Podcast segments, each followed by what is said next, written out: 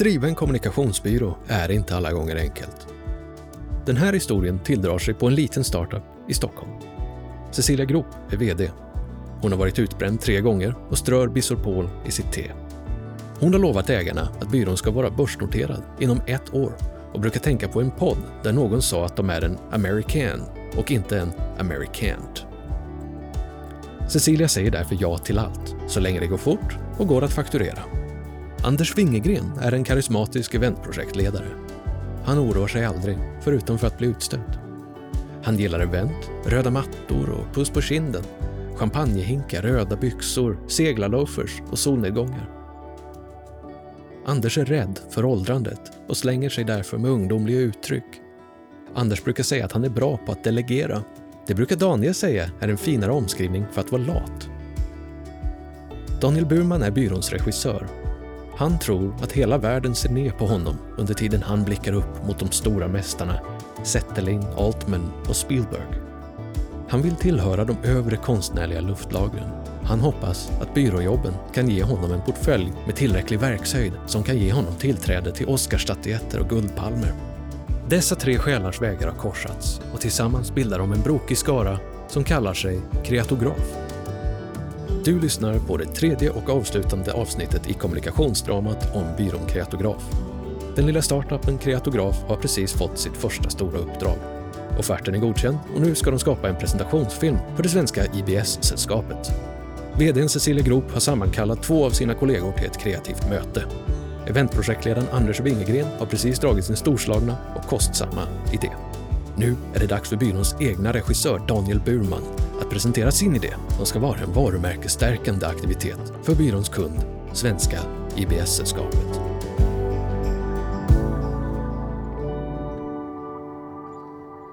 Jag tycker vi låter din eventidé marineras lite, Anders. Och så går vi vidare och till dig Daniel. Vad har du för idé? Det här kommer bli en storslagen filmproduktion. Torsten, nu! Tidigt 1900-tal. Natten har lagt sig över Stockholm. En man vaknar mitt i vargtimmen. Behöver göra nummer två. Nakna fötter rusar över ett gistet golv. Mannens kvinna vaknar efter ett tag. Sonen sover fortfarande. Mannen har inte kommit tillbaka från sitt toalettbesök. Kvinnan går upp och ser, där ligger mannen död. Han har skitit ihjäl sig och lämnar efter en sörjande fru. Arbetslös och utfattig är hon också. Och till råga på allt, en son. Livet är helt jävligt och de går på knäna. Relationen mellan son och mor vilar på förtvivlade minnen från faderns död och de har svårt att gå vidare. Orsaken till pappans död har ingen svaret på. Läkarkåren står handfallen. Än vet ingen vad IBS är. Sonen vill bara glömma och satsa på sin karriär istället. Han överger sin mor för att minnena är för svåra för honom. Åren går. Det är först som vuxen som sonen vaknar ur en dröm med en fruktansvärd ångest. Han ser något i sitt hypnagoga tillstånd. Där är han, pappans ande som sitter på sängkanten. Månljuset gör allt blått och svart. Sonen känner gaser bubbla under täcket. Han vet det. Nu har han också fått det. Nu har han fått IBS. Efter en långsittning som riktigt blästrat porslinet helmatt övertygar han sig själv att lösa gåtan på faderns död. eh, ja, nu har väl ingen dött av IBS någonsin. Nej, men... Håll eh, käften på dig Anders. Nu kör vi! Sonen börjar forska. Nya rön visar sig stämma på hur hans egen far gick bort. Men utvecklingen i Sverige ligger långt efter. Något måste göras. Men sonens ork räcker inte till. Sjukdomen som ärvts från hans far börjar ta krafterna ur honom. Han återvänder till sin mor för att ta farväl utav henne. Lite illamående De sitter på verandan och blickar ut över ängen där fadern ligger i sin sista vila. Då skingras molnen. En viskning från faderns röst hörs och där ligger en anteckningsbok och badar i solljus. Ja. Boken är en journal över faderns alla toalettbesök sedan fyra års ålder och fram till sin död. Där har vi bajsboken nu. Nej, det tänkte jag kanske inte att den skulle betitlas.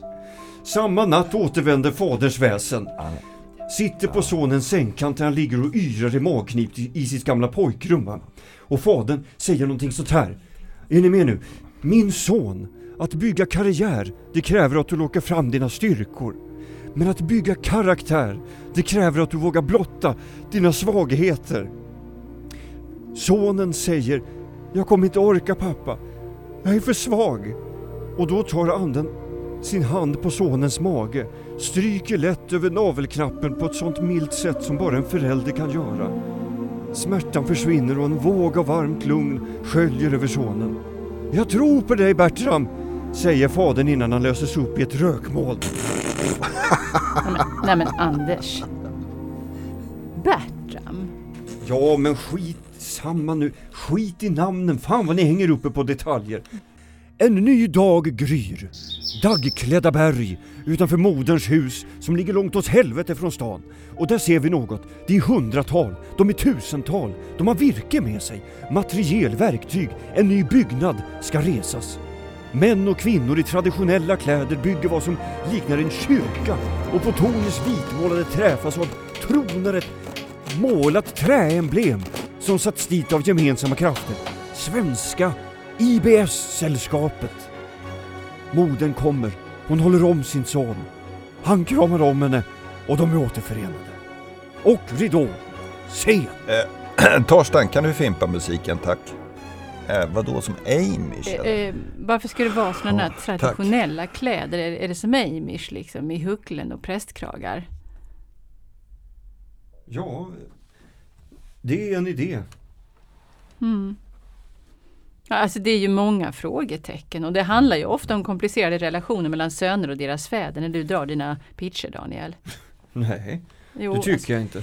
när vi satt med Stockholms stad och de ville ha en julkalender till sina anställda så föreslog du att medarbetarna skulle åka hem till sina pappor och prata om svåra frågor. Herregud, är det sant?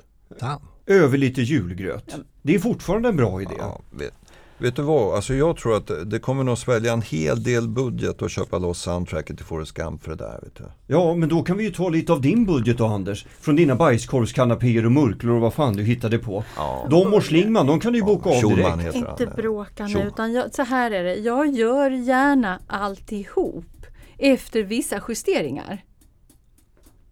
Räcker budgeten på 50? Absolut. Ja, Absolut. visst. Ja, det- det kommer bli pengar över till och med. Bra, för det var inklusive moms. Så före moms så blir det ju då, får se, jag kollar här, det blir alltså 40 000. 40 000, vad fan menar du? Förstår inte riktigt. Ja, minus Anders som gick och provåt på Aira, så då Ja, är vi nere ja, i 32 000 plus moms kvar. Men jag trodde vi pratade miljoner här. Nej, men jag prutade lite. Nej men herregud. Lite! Skjut mig! Ja, men det är synd om dem. De sitter där med sitt IBS-kansli och har gaser och, och är tröga i magen och så mitt i allt det så ska de förhandla med mig också. Ska jag komma där då och säga nej skit i de där forskningsanslagen. De där pengarna ska inte gå till provrör och medicin. De ska gå till Anders bajskorvsfond eller Daniels Hollywoodsatsning så han kan åka till Tribeca-festivalen. Det är synd om de där människorna. Det måste ni förstå. Det är inte så jävla enkelt att vara VD för ett kreativt bolag heller för den delen. Nej, men du skulle ju kunna få ut något EU-bidrag för att vara Anders chef i alla fall. Ja, nu har jag fått en komiker i företaget också. Alltså som ni håller på, ni är som två småpojkar. Den ena idén är mer galen än den andra. Och jag är ta fan dum i huvudet som inte har tagit i ordentligt på priset.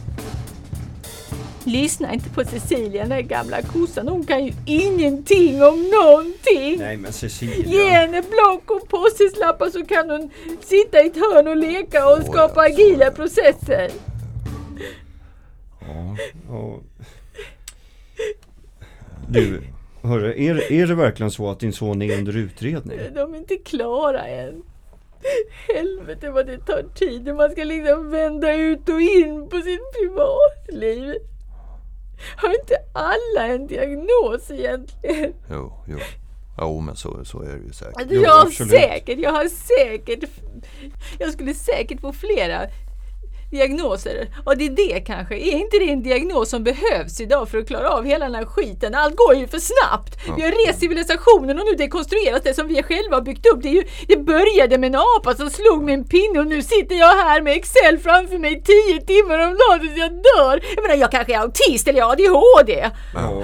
Men du har ju inte IBS i alla fall. Nej, precis. Du har ju inte IBS i alla fall. Och, eh, Jag var rädd ett tag för att jag var sosse.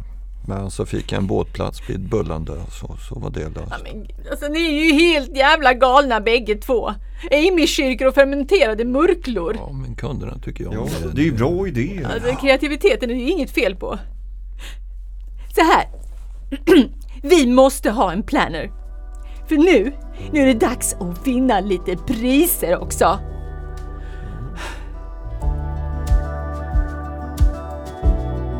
Du har hört ljuddramat om kommunikationsbyrån Kreatograf.